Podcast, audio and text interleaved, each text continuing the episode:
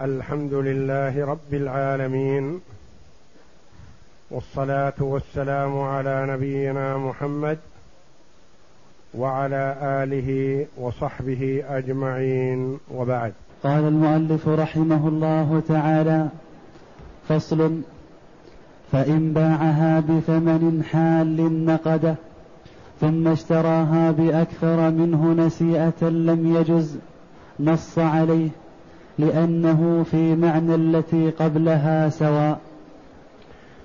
قول المؤلف رحمه الله تعالى: فإن باعها، أي العين، أي سلعة، بثمن حال نقده، يعني سلمه إياه، ثم اشتراها بأكثر منه نسيئة لم يجز، نص عليه، لأن هذه عكس مسألة العينة، وهي من حيث الحكم هي عكس مسألة العينة. مسألة العينة الغني باع سلعة بأجل ثم اشتراها نقدا، فالفقير اشترى سلعة الغني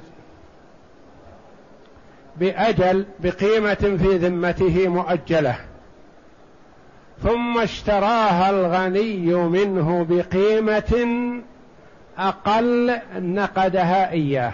هذه مسألة العينة. عكسها مثلها: الفقير باع السلعة التي بيده نسيئة، باع السلعة التي بيده نقدا وأخذ القيمة، ثم اشتراها من التاجر نسيئة، فعادت سلعته إليه، وبدل من كونه أخذ 500 نقدا أصبح في ذمته 700 مؤجلة إلى كذا.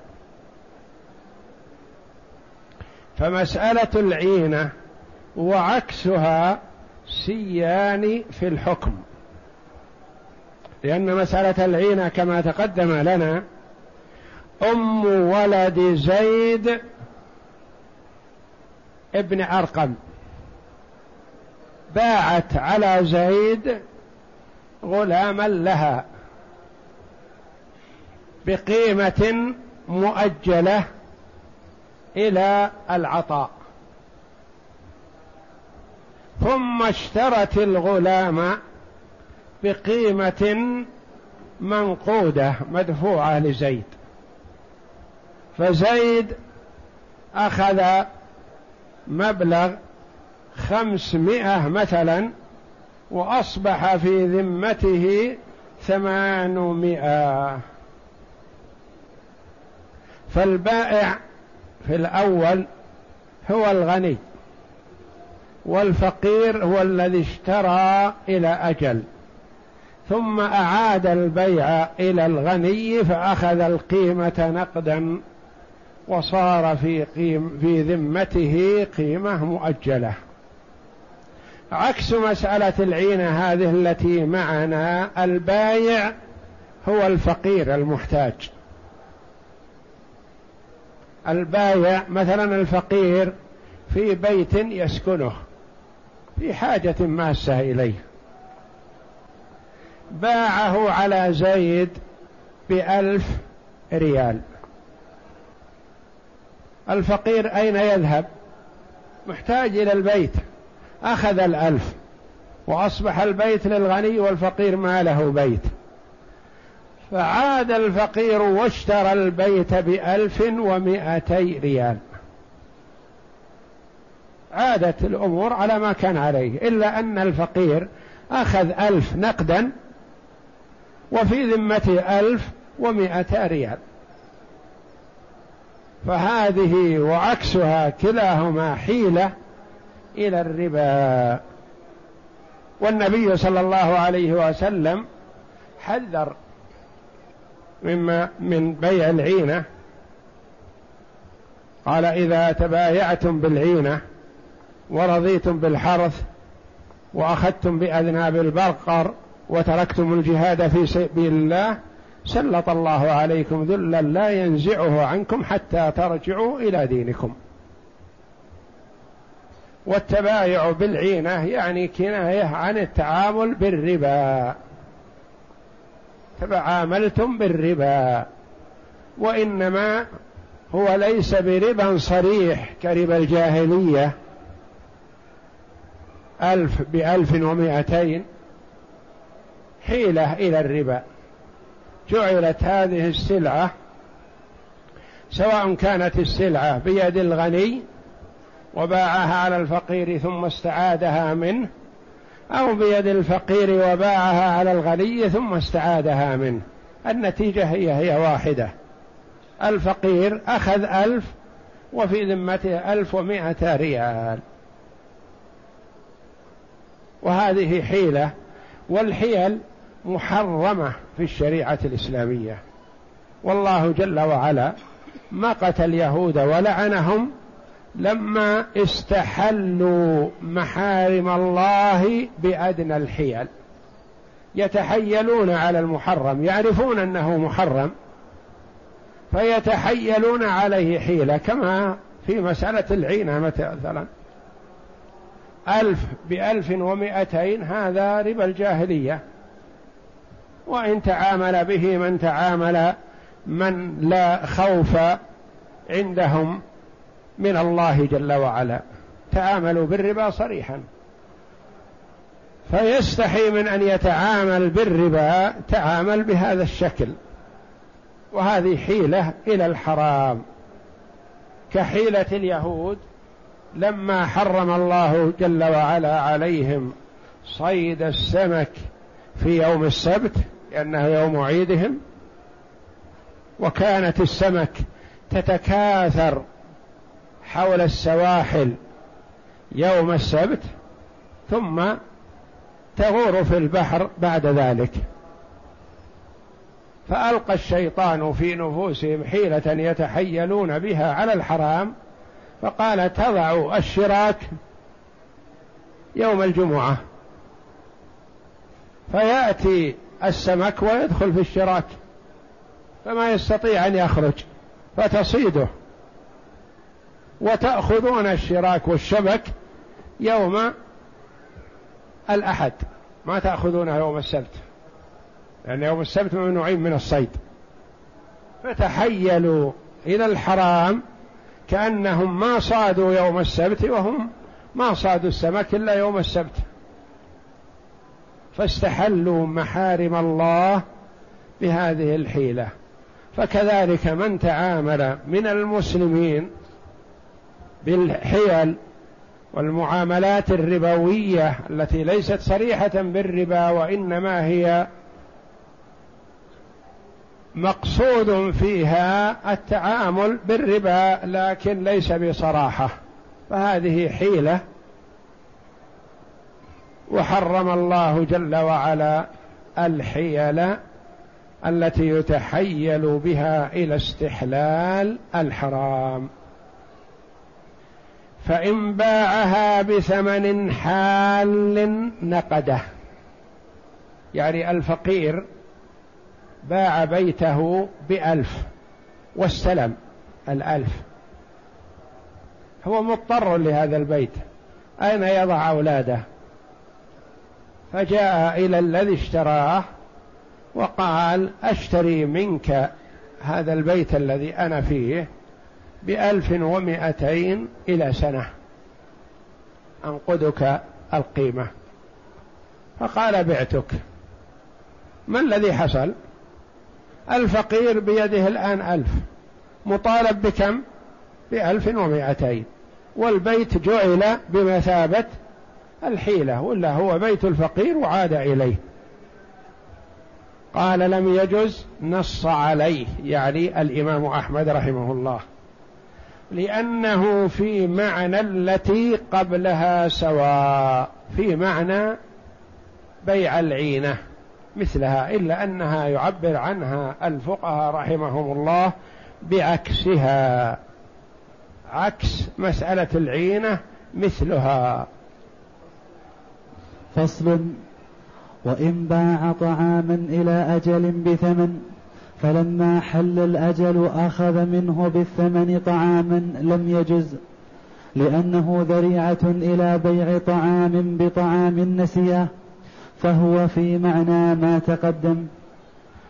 وإن باع طعاما إلى أجل بثمن، باع عليه 10 أكياس رز ب1000 ريال، باعها عليه، تحل 1000 مثلا في رجب، 1000 في الذمة والرز مسلم، فلما جاء رجب جاء إليه وقال: أنت تطالبني ب1000 قيمة 10 أكياس رز، وأنا الآن ما عندي 1000، وإنما أريد أعطيك 11 أو 12 أو أقل أو أكثر كيس قمح مقابل 1000 الذي في ذمتي قيمة الرز. هذا لا يجوز. لما؟ لأنه كأنه باع 10 أكياس رز ب12 كيس قمح إلى رجب، وال1000 جعل بمثابة الحيلة. وهذا معنى قوله: وإن باع طعاما إلى أجل بثمن الرز، فلما حل الأجل في رجب أخذ منه بالثمن طعاما، يعني طعام ليس هو نفسه وإنما غيره، لم يجز. لما؟ لأنه ذريعة إلى بيع طعام بطعام نسيئة. من المعلوم أن بيع الرز بالحنطة نسيئة محرم، لأنه بيع طعام بطعام، اختلف الجنس لكنه كله ربوي، مما يدخله الربا، فلا يجوز أن يبيع أرز ببر نسيئة، وإنما التفاضل جائز لا بأس، لأنها اختلفت هذه الأصناف، اختلف الصنف فلا بأس بالتفاضل، لكن المحذور الأجل. النسيئة لا بد أن يكون يدا بيد، لقوله صلى الله عليه وسلم لما ذكر البر بالبر والذهب بالذهب والتمر بالتمر والفضة بالفضة والشعير بالشعير والملح بالملح، قال: يدا بيد وزنا بوزن سواء بسواء. فإذا اختلفت هذه الأصناف فبيعوا كيف شئتم إذا كان يدا بيد، بر بأرز 10 ب15 لا بأس، لأن الأصناف اختلفت، لكن لا بد أن يكون يدا بيد، خذ وأعط.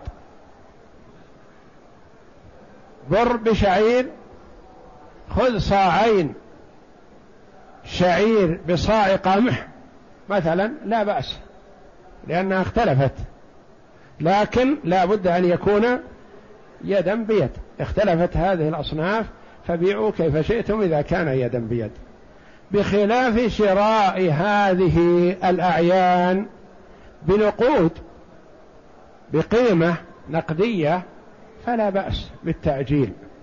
تشتري 10 آصع ب100 ريال مثلا إلى 6 أشهر أو أقل أو أكثر لا بأس، لكن 10 آسع قمح ب20 صاع من البر من الشعير مثلا إلى 6 أشهر أو 5 أشهر أو أقل أو أكثر لا، يدا بيد لا بأس. وإن باع طعاما إلى أجل بثمن فلما حل الأجل أخذ منه بالثمن طعاما كما مثلنا بالبر والأرز، لم يجز لأنه ذريعة إلى بيع طعام بطعام نسيئة، بيع الأرز بالقمح نسيئة محرم، بيع القمح بالأرز بالتفاضل لا بأس، لكن اشترط أن يكون يدا بيد. لم يجوز أخذ أحدهما عن الآخر قبل قبض ثمنه، إذا قبض الثمن فلا بأس. صورة ذلك باع عليه 10 أكياس أرز كما تقدم ب1000 ريال إلى رجب، فلما جاء رجب جاء صاحب الحق إلى من اشترى الرز فأعطاه 1000. البائع بايع الأرز قبض 1000 قيمة الأرز، انتهت المسألة. قال له معي الآن 1000 ريال أريد في قمح، كم تعطيني من كيس؟ قال أعطيك 15 كيس ب1000، فاشترى منه فلا بأس. ما الفرق بين هذه والتي قبلها؟ التي قبلها محرم لأنه ما ظهر في دراهم ولا سلم قيمة، وإنما كأنه أعطاه عن الأرز الذي في ذمته قيمته أعطاه قمح، وبيع الأرز بالقمح نسيئة لا يجوز.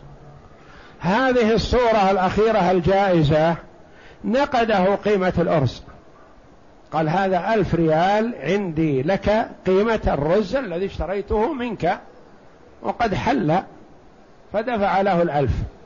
الرجل أخذ 1000 ووضعه في جيبه وانصرف. قبل أن ينصرف عاد قال يا أخي أنا ليس لي حاجة بال1000 ريال أريد أن أشتري فيه قمح، كم تعطيني من كيس؟ فتفاوض في البيع وأرضاه وعاد عليه 1000، عاد 1000 إلى صاحبه لا بأس، لأن هذا سلم القيمة وقبض القيمة ثم اشترى من جديد، كما قال النبي صلى الله عليه وسلم لصاحب التمر لما جاء إلى النبي صلى الله عليه وسلم بتمر جيد فأعجبه عليه الصلاة والسلام، فقال أكل تمر خيبر هكذا؟ قال لا يا رسول الله، إننا نشتري الصاع من هذا بالصاعين من تمر خيبر. قال عليه الصلاة والسلام أوه عين الربا رده، بع التمر بالدراهم ثم اشتر بالدراهم التمر الذي تريد، مثل ما قلنا في استبدال الذهب القديم بالذهب الجديد. تأتي المرأة مثلا معها سوار، تقول للصائغ أريد هذا السوار عندك بالسوار الذي عندي، كم تريد مني زيادة؟ يقول أريد 100 ريال، نقول لا هذا حرام، لأنه باع ذهبا بذهب ومع أحدهما زيادة فضة، ما يجوز، هذا محرم. وما من شيء محرم في الشريعة الإسلامية والحمد لله إلا وهناك باب حلال لا غبار عليه، وإنما على المسلم أن يسأل عن الحلال ويجتنب الحرام.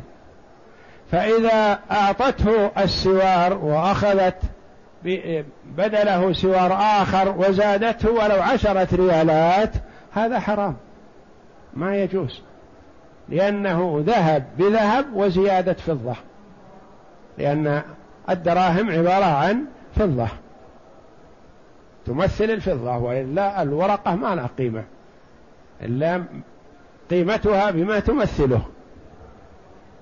وكيف الحلال للمرأة إذا أرادت أن تستبدل شيء قديم بجديد؟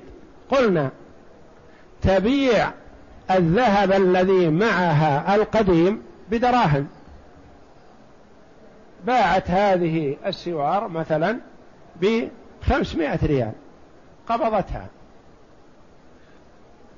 ثم اشترت منه السوار الموجود عنده الذي أعجبها ب600 ريال، فوضعت مع ال500 التي أخذتها منه 100 من جيبها ودفعتها قيمة للسوار الجديد فسلمت من الربا، باعت ذهبها بدراهم ثم قبضت الدراهم ثم اشترت بدراهمها هذه التي معها السوار الذي تريده.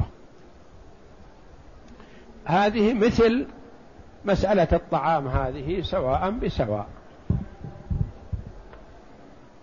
وإن باع طعاما إلى أجل بثمن فلما حل الأجل أخذ منه بالثمن طعاما، كما مثلنا بالأرز والقمح، لم يجوز، لأنه ذريعة إلى بيع طعام بطعام نسيئة، فهو في معنى ما تقدم، يعني تحيل لا إلى ربا الفضل، لأنه ليس هناك ربا فضل بين الجنسين، وإنما ربا نسيئة.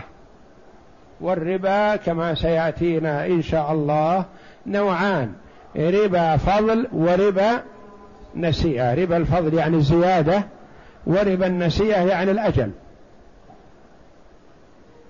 فذهب بذهب لا يجوز فيه الزيادة ولا الأجل،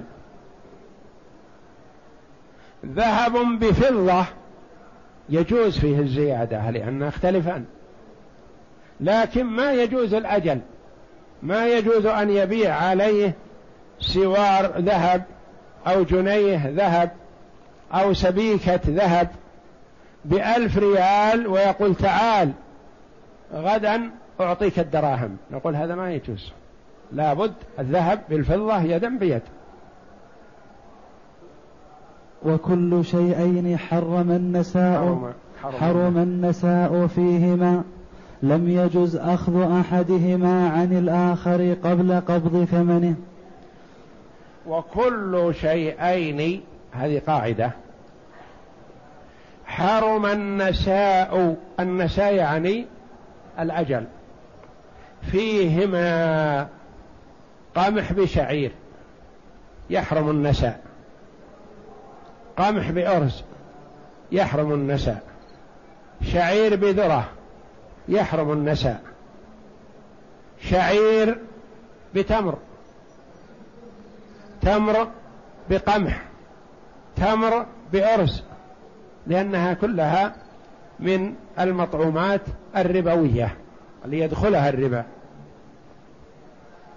لم يجز أخذ أحدهما عن الآخر قبل قبض ثمنه، قبل قبض ثمنه،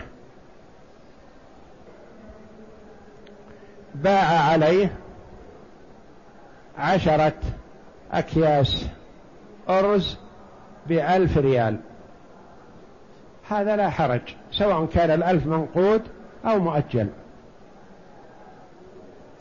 قال 1000 منقود، غدا بعد غد تعال خذ 1000، جاء بدل ما يأخذ 1000 أخذ 12 كيس قمح، وسلم الرز قبل يومين، والآن أخذ بقيمة الرز قمح بعد يومين، هل يجوز؟ لا، ما يجوز، وإنما له أن يستلم قيمة الأرز بجيبه، فإذا استلمها يشتري بها ما شاء، لكن أن يقول أعطني بقيمة الرز التي عندك أعطني بها قمح، لا، ما يجوز، لأنه عبارة كأنه اشترى قمحا بأرز وكان بينهما يومان.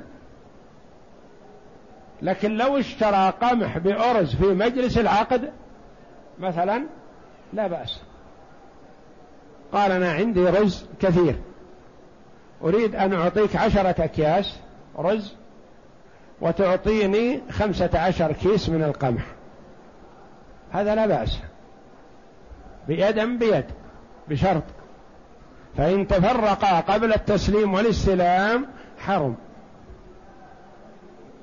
فعندنا قاعدة: الجنس بالجنس يشترط فيها شرطان: التساوي والقبض في المجلس. قمح بقمح لابد أن يكون سواء بسواء، الوزن واحد لا يختلف، أو الكيل واحد، ويقبض في المجلس. اختلف الجنس، أرز بقمح، ذرة بقمح، قمح بشعير، شعير بذرة، شعير بدخن، وغيرها من الحبوب مثلا، يشترط فيها شرط واحد وهو القبض في المجلس. قمح بدراهم، قمح أرز بدراهم، هذه لا يشترط فيها شيء، لا القبض ولا التساوي. وكل شيئين حرم النساء فيهما. نعرف معنى كلمة النساء، يعني الأجل. لم يجز أخذ أحدهما عن الآخر قبل قبض ثمنه، فإن قبض ثمنه جاز، كما مثلنا بمن قبض قيمة الرز مثلا ثم أراد أن يشتري قمح بدله، لا بأس. وقياس قول أصحابنا في مسألة العينة أنه يجوز هاهنا أخذ ما يجوز التفاضل بينه وبين الطعام المبيع. يقول رحمه الله: وقياس قول أصحابنا في مسألة العينة. مسألة العينة قبل كذا سطر. يقول: وإن اشتراها بنقد غير الذي باعها به فقال أصحابنا يجوز، لأن التفاضل بينهما جائز ويحتمل التحريم، لأن النساء بينهما محرم، فإن اشتراها من غير المشتري أو اشتراها أبو البائع أو ابنه جاز. هذه التي أشار إليها. وقياس قول أصحابنا في مسألة العينة أنه يجوز هاهنا أخذ ما يجوز التفاضل فيه. قال: هذه يجوز عند بعض أصحابنا، بعض الحنابلة، أنه يجوز أن يأخذ عن القمح أرز أو عن الأرز قمح، لأن التفاضل بينهما جائز. نحن ما اختلفنا في أن التفاضل جائز، لكن الذي اتفقنا عليه أن الأجل محرم، فإذا اختلفت هذه الأصناف فبيعوا كيف شئتم. متى؟ إذا كان يدا بيد. أما إذا لم يكن يدا بيد فلا، لا نبيع الرز بالقمح مؤجلا، أحدهما مؤجل والآخر مقبوض، لا. وقياس قول أصحابنا في مسألة العينة يعني إذا باعها بنقد غير الذي باعها به، فقال أصحابنا يجوز. يقول: لأنه باع الرز بقمح أو باع القمح بشعير أو نحو ذلك، هذا الذي قالوه، وهو والظاهر أنه لا يصح. وقياس قول أصحابنا أنه يجوز ها هنا أخذ ما يجوز التفاضل بينه وبين الطعام المبيع. نعم. وقياس قول أصحابنا في مسألة العينة أنه يجوز ها هنا أخذ ما يجوز التفاضل بينه وبين الطعام المبيع. نعم. فصل: من اشترى مكيلا أو موزونا لم يجز له بيعه حتى يقبضه.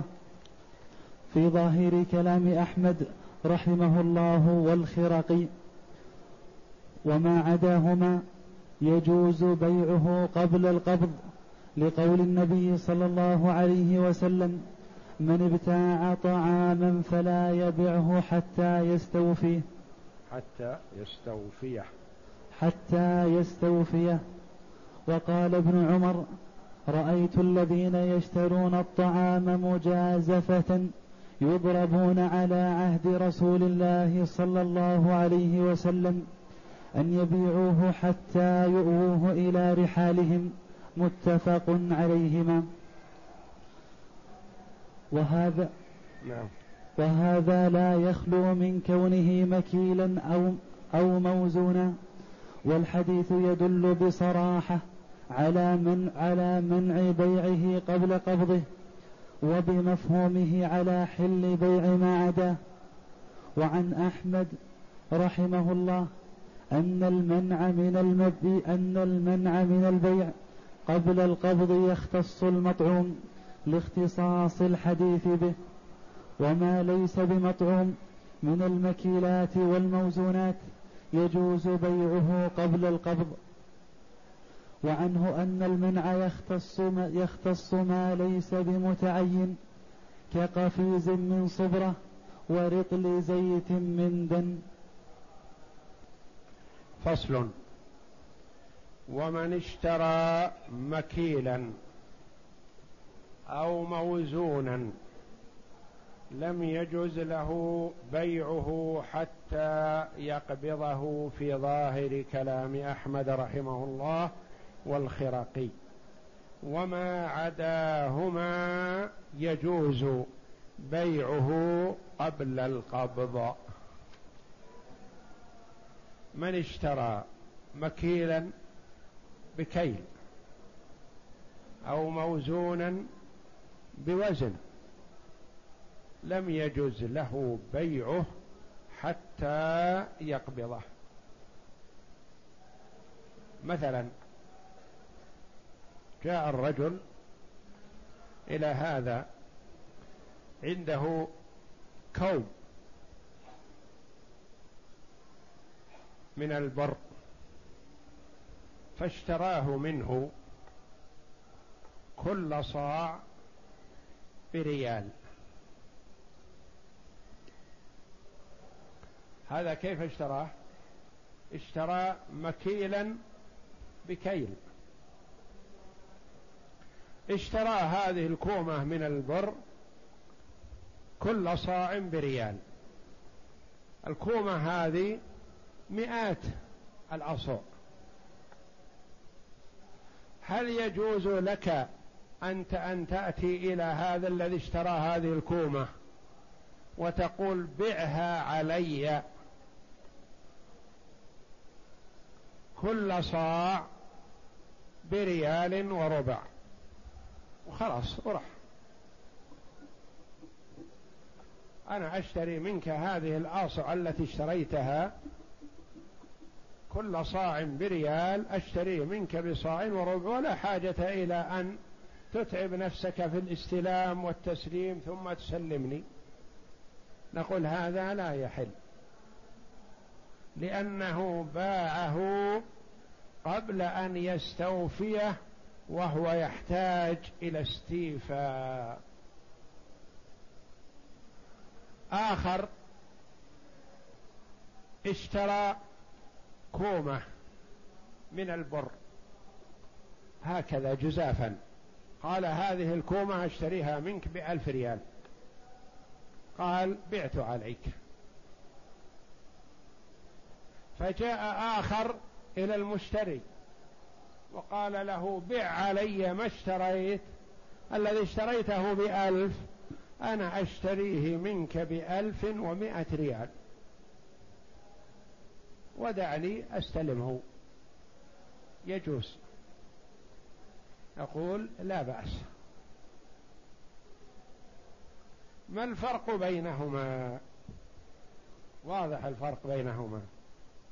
الأولى اشترى كل صاع بريال، ولا يدرى هذه تكون 100 أو أكثر أو أقل،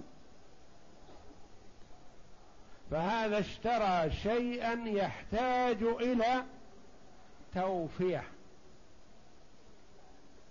يحتاج إلى أن يوفى يستلم، فلا يجوز حتى يكتمل استلامه من صاحبه ثم يبيعه بما شاء. الصورة الأخيرة ما يحتاج إلى توفية، لأنه اشترى هذه الكومة زبرة من الطعام، اشتراه قل أو كثر، هذا هو الذي يرى بالعين. فجاءه آخر وقال أنت اشتريت هذه الكومة، أنا أشتريها منك، اشتريتها أنت ب100، أنا أشتريها منك ب110، صح؟ لأن هذه الكومة الأخيرة ما تحتاج إلى توفية، هو اطلع عليها واشتراها، يقول خذها مني، أنا استلمتها من صاحبها وأنا أسلمك إياها الآن، خذها، صح. أما الكومة الأولى فهي تحتاج إلى استيفاء، وهو الكيل، لأنه اشترى منه كل صاع بريال، فلا بد أن يستلم هذه الآصع، ثم إن شاء أن يبيعها فليبيعها. انتبه. وهذا معنى قوله رحمه الله من اشترى مكيلا أو موزونا، يعني طعام أو غيره على هذا، مكيل أو موزون.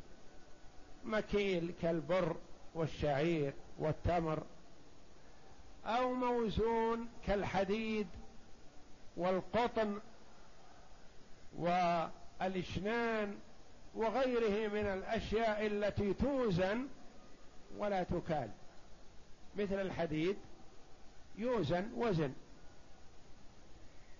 مكيلا أو موزونا لم يجز له بيعه حتى يقبضه، في ظاهر كلام أحمد والخراقي رحمهم الله، وما عداهما يجوز بيعه قبل القبض.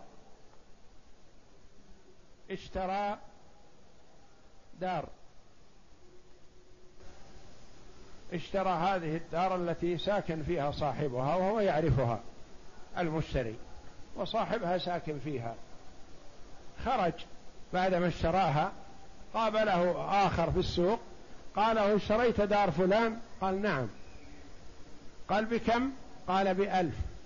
قال أنا اشتريها منك ب1100. قال نصيبك ب1100. هل نقول له انتظر أنت بعت الدار قبل أن تستلمها لأن صاحبها ساكن فيها وأنت بعت شيئا ما استلمته؟ نقول لا، هذه لا تحتاج إلى استلام، هذه التخلية. هو قال لك باعك هذه الدار فأنت اطلعت عليها والرجل فيها متاعه وفيها أثاثه وأمهلته في النقل 10 أيام أو شهر أو أكثر أو أقل، لا حرج، بيع الدار ولو لم تقبضها، لأنها ما تحتاج إلى تقبيض بكيل أو وزن، هذه الدار هي ما فيها مجال للزيادة والنقص، وأنت اطلعت عليها ودرت في غرفها وعرفتها معرفة كاملة، وإنما الرجل ساكن فيها لا حرج. فبعتها أنت على هذا ب1100 مثلا، يجوز أن يبيعها هذا الآخر على صاحبها الذي ساكن فيها ب1200، لأن هذا الذي يريد أن يبيع عليه ما كان اشتراها منه، ولا تحتاج هذه تتنقل بين أيدي الباعة مثلا وهي وصاحبها فيها ساكن، ما نقل أمتعته إلى الآن. وما عداهما يعني عدا ما يحتاج إلى كيل أو وزن يجوز بيعه قبل القبض، لقول النبي صلى الله عليه وسلم: من ابتاع طعاما فلا يبيعه حتى يستوفيه. فكلمة حتى يستوفيه يعني حتى يقبضه، وقبض الطعام بماذا؟ بالكيل أو الوزن. وقال ابن عمر: رأيت الذين يشترون الطعام مجازفة يضربون على عهد رسول الله صلى الله عليه وسلم أن يبيعوه حتى يؤوه إلى رحالهم، يعني يشترون الطعام كله جميع بكيله مثلا، ما يبيعوا منه شيء حتى يستوفوه يقبضوه. وهذا لا يخلو من كونه مكيلا أو موزونا، والحديث يدل بصريحه على منع بيعه قبل قبضه، يعني ما يجوز أن يباع قبل قبضه، وبمفهومه على حل بيع ما عداه مما لا يحتاج إلى قبض كالدار والعرض والسيارة ونحو ذلك. وعن أحمد رحمه الله أن المنع من البيع قبل القبض يختص بالمطعوم، يخرج القطن والحديد ونحوها وإن كانت موزونة، لاختصاص الحديث به. وما ليس بمطعوم من المكيلات والموزونات، المكيلات مثل الإشنان ونحوه مثلا، ومثل الأشياء الأخرى المنظفات ونحوها مثلا، والموزونات مثل الحديد والقطن ونحوها يجوز بيعه قبل القبض. وعنه رواية عن الإمام أحمد رحمه الله أن المنع يختص ما ليس بمتعين، ما ليس بمتعين. رواية أخرى أنه يجوز بيع تلك الأشياء، وإنما الأشياء التي لا يجوز بيعها هي التي لم تتعين. ما هي التي لم تتعين؟ مثلها كقفيز من صبرة ورطل زيت من دن. الرواية الأخرى تقول: إذا كانت الصبرة كلها قد اشتراها الرجل فله أن يبيعها قبل أن يكيلها، ويكيلها الآخر ويكفي. والمنع إذا اشترى قفيز من صبرة. رواية عن الإمام أحمد أن المنع فيما إذا لم يكن لكل الصبرة، وإنما لصاصع من الصبرة. مثلا المثال الذي معنا سابقا، صبرة من الطعام اشتراها كلها، قلنا كل صاع بريال، هذه التي قال في الأول لا يجوز. رواية أخرى أن هذه يجوز، وإنما التي لا يجوز إذا اشترى من هذه الصبرة 10 آصع كل صاع بريال، فلا يجوز أن يبيعها قبل أن يقبضها. أو اشترى 10 أرطل من الزيت من هذا البرميل الزيت مثلا، أو هذه العكة أو القربة من الزيت أو السمن، إذا كان شيء محدد من مجموع كامل هذا لا يجوز. أما إذا كان اشترى الصبرة كلها ولو أنها تحتاج إلى توفية قال يجوز. نعم. وما بيع صبرة أو جزافا جاز بيعه قبل قبضه، مثل ما مثلنا إذا اشترى الصبرة بدون كيل ولا وزن، قال هذه الصبرة مثلا ب1000 ريال، فاشتراها الرجل وذهب، فقابله آخر وقال: اشتريت الصبرة الطعام التي عند فلان؟ قال: نعم اشتريتها ب1000، قال أنا أشتريها منك وهي في مكانها 1,100 ريال فلا بأس، لأن هذه ما تحتاج إلى كيل ولا وزن، وإنما هي مشتراة برمتها بكاملها. نعم. وهو قول القاضي وأصحابه، لأنه يتعلق بحق توفية بخلاف غيره، لأنه يتعلق به حق توفية. وبيع الصبرة جاز قبلها. وقول القاضي لأنه يتعلق به حق توفية بخلاف غيره، يعني الأول يتعلق به حق توفية كيل أو ذرع أو وزن مثلا، لكن هذا ما يحتاج إلى توفية، وإنما هو اشترى الصبرة هذه بكاملها. نعم. وعنه أن كل مبيع لا يجوز بيعه قبل قبضه، هذه رواية أخرى، كل مبيع سواء كان ربوي أو غير ربوي، مطعوم أو غير مطعوم، لا يجوز أن يبيعه صاحبه قبل أن يقبضه. هذا الذي قلنا يجوز، صبرة من الطعام مثلا، أو البيت مثلا، أو نحو ذلك، أو الأرض مثلا، ما قبضها لا تزال يد البائع الأول عليها، يقول لا يجوز بيعه حتى يقبضها. هذه رواية أخرى. نعم. لما روي عن النبي صلى الله عليه وسلم أنه نهى أن تباع السلع حيث تبتاع حتى يحوزها التجار، رواه أبو داود. هذا النهي، نهى أن تباع السلع حيث تبتاع، يقول أنت اشتريت مثلا هذه الإبل، اشتريتها بهذا المكان معروضة، اشتريتها ب1,000 ريال مثلا، ما يجوز لك أن تبيعها حتى تنقلها، ما تبيعها وفي مكانها.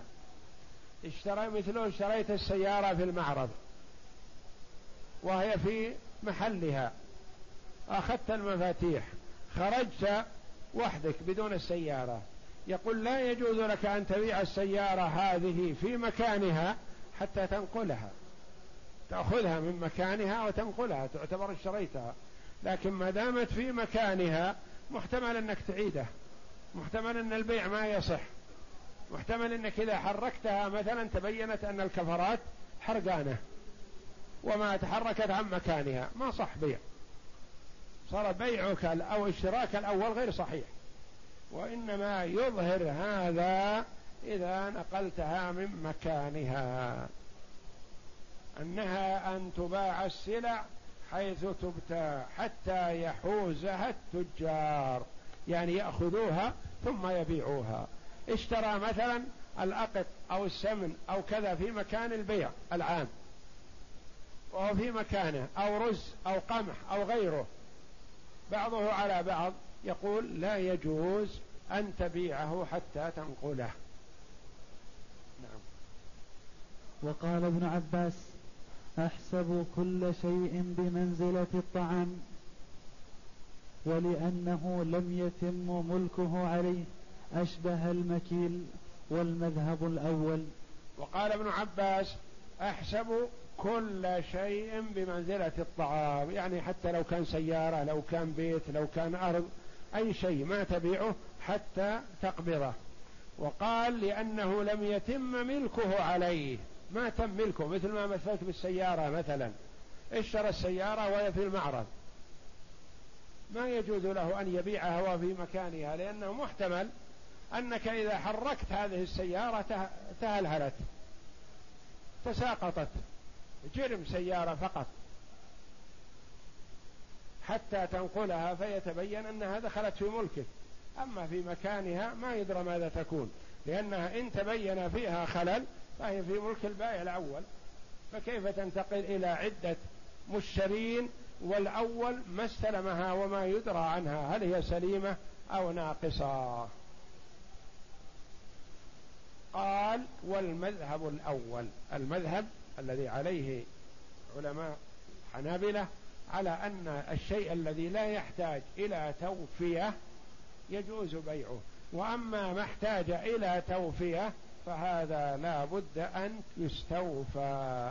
والرواية فيه كما تقدم أنه في رواية أخرى أنه حتى الذي يحتاج إلى توفية يجوز بيعه قبل قبضه.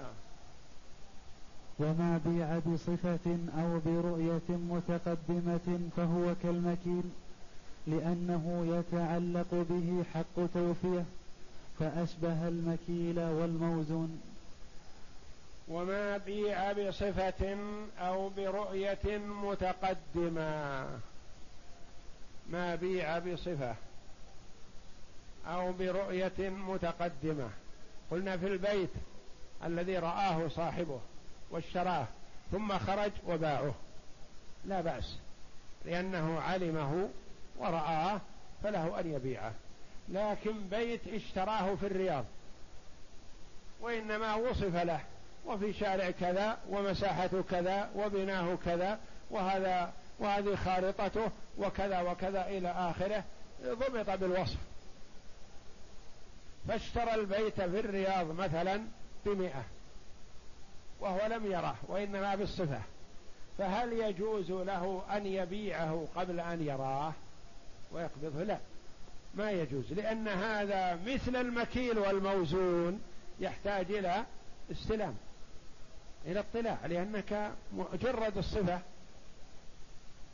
ما تكفي، لأن الصفة يتفاوت الناس في الوصف، شخص يصف لك شخصا فيكبر في عينك وترى أنه شيء عظيم، وآخر نفسه يصف هذا الشخص فيصغر في عينك، فما ينضبط، ما تنضبط الصفة. وصف لك هذا البيت تصورت أنه قصر من القصور،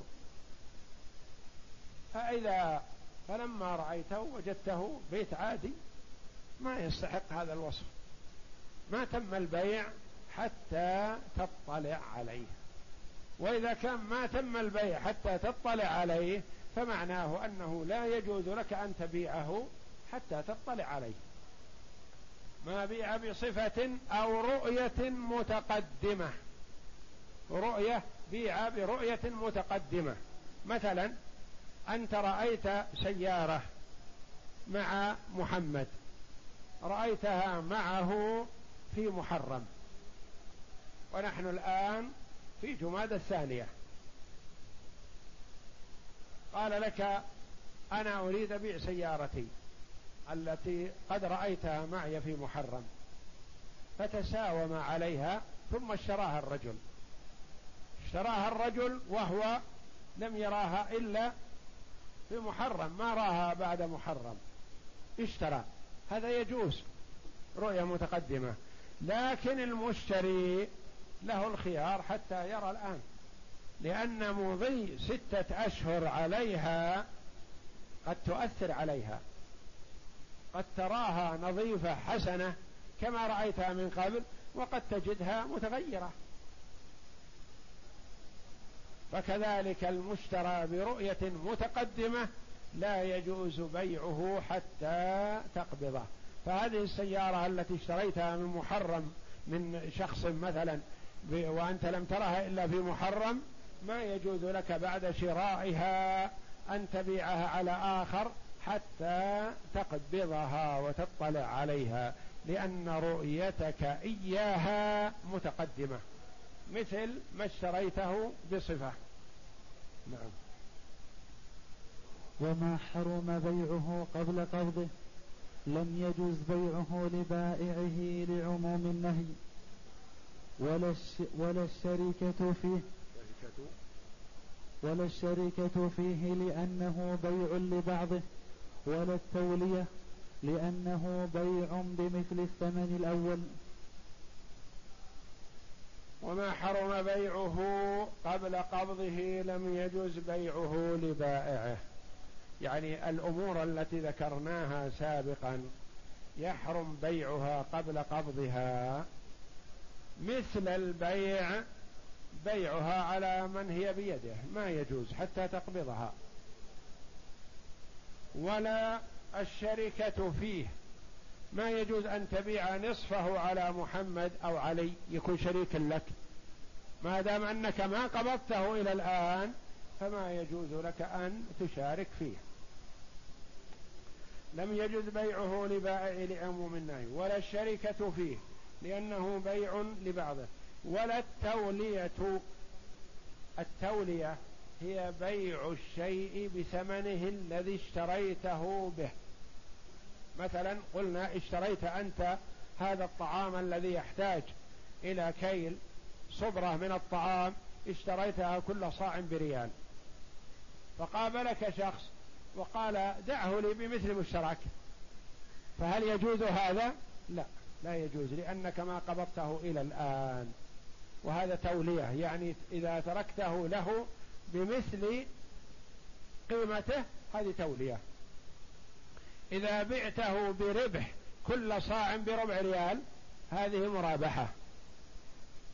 إذا بعته عليه بخسارة كل صاع بخسارة ربع ريال هذه خسارة، وكلاهما لا يجوز بيعه قبل قبضه ما دام يحتاج إلى توفية. نعم. فأما الثمن في الذمة فيجوز بيعه لمن هو في ذمته، لما روى ابن عمر قال كنا نبيع الإبل بالبقيع بالدراهم فنأخذ بدل الدراهم الدنانير ونبيعها بالدنانير فنأخذ بدلها الدراهم، فسألنا النبي صلى الله عليه وسلم عن ذلك فقال لا بأس إذا تفرقتما وليس بينكما شيء، رواه أبو داود.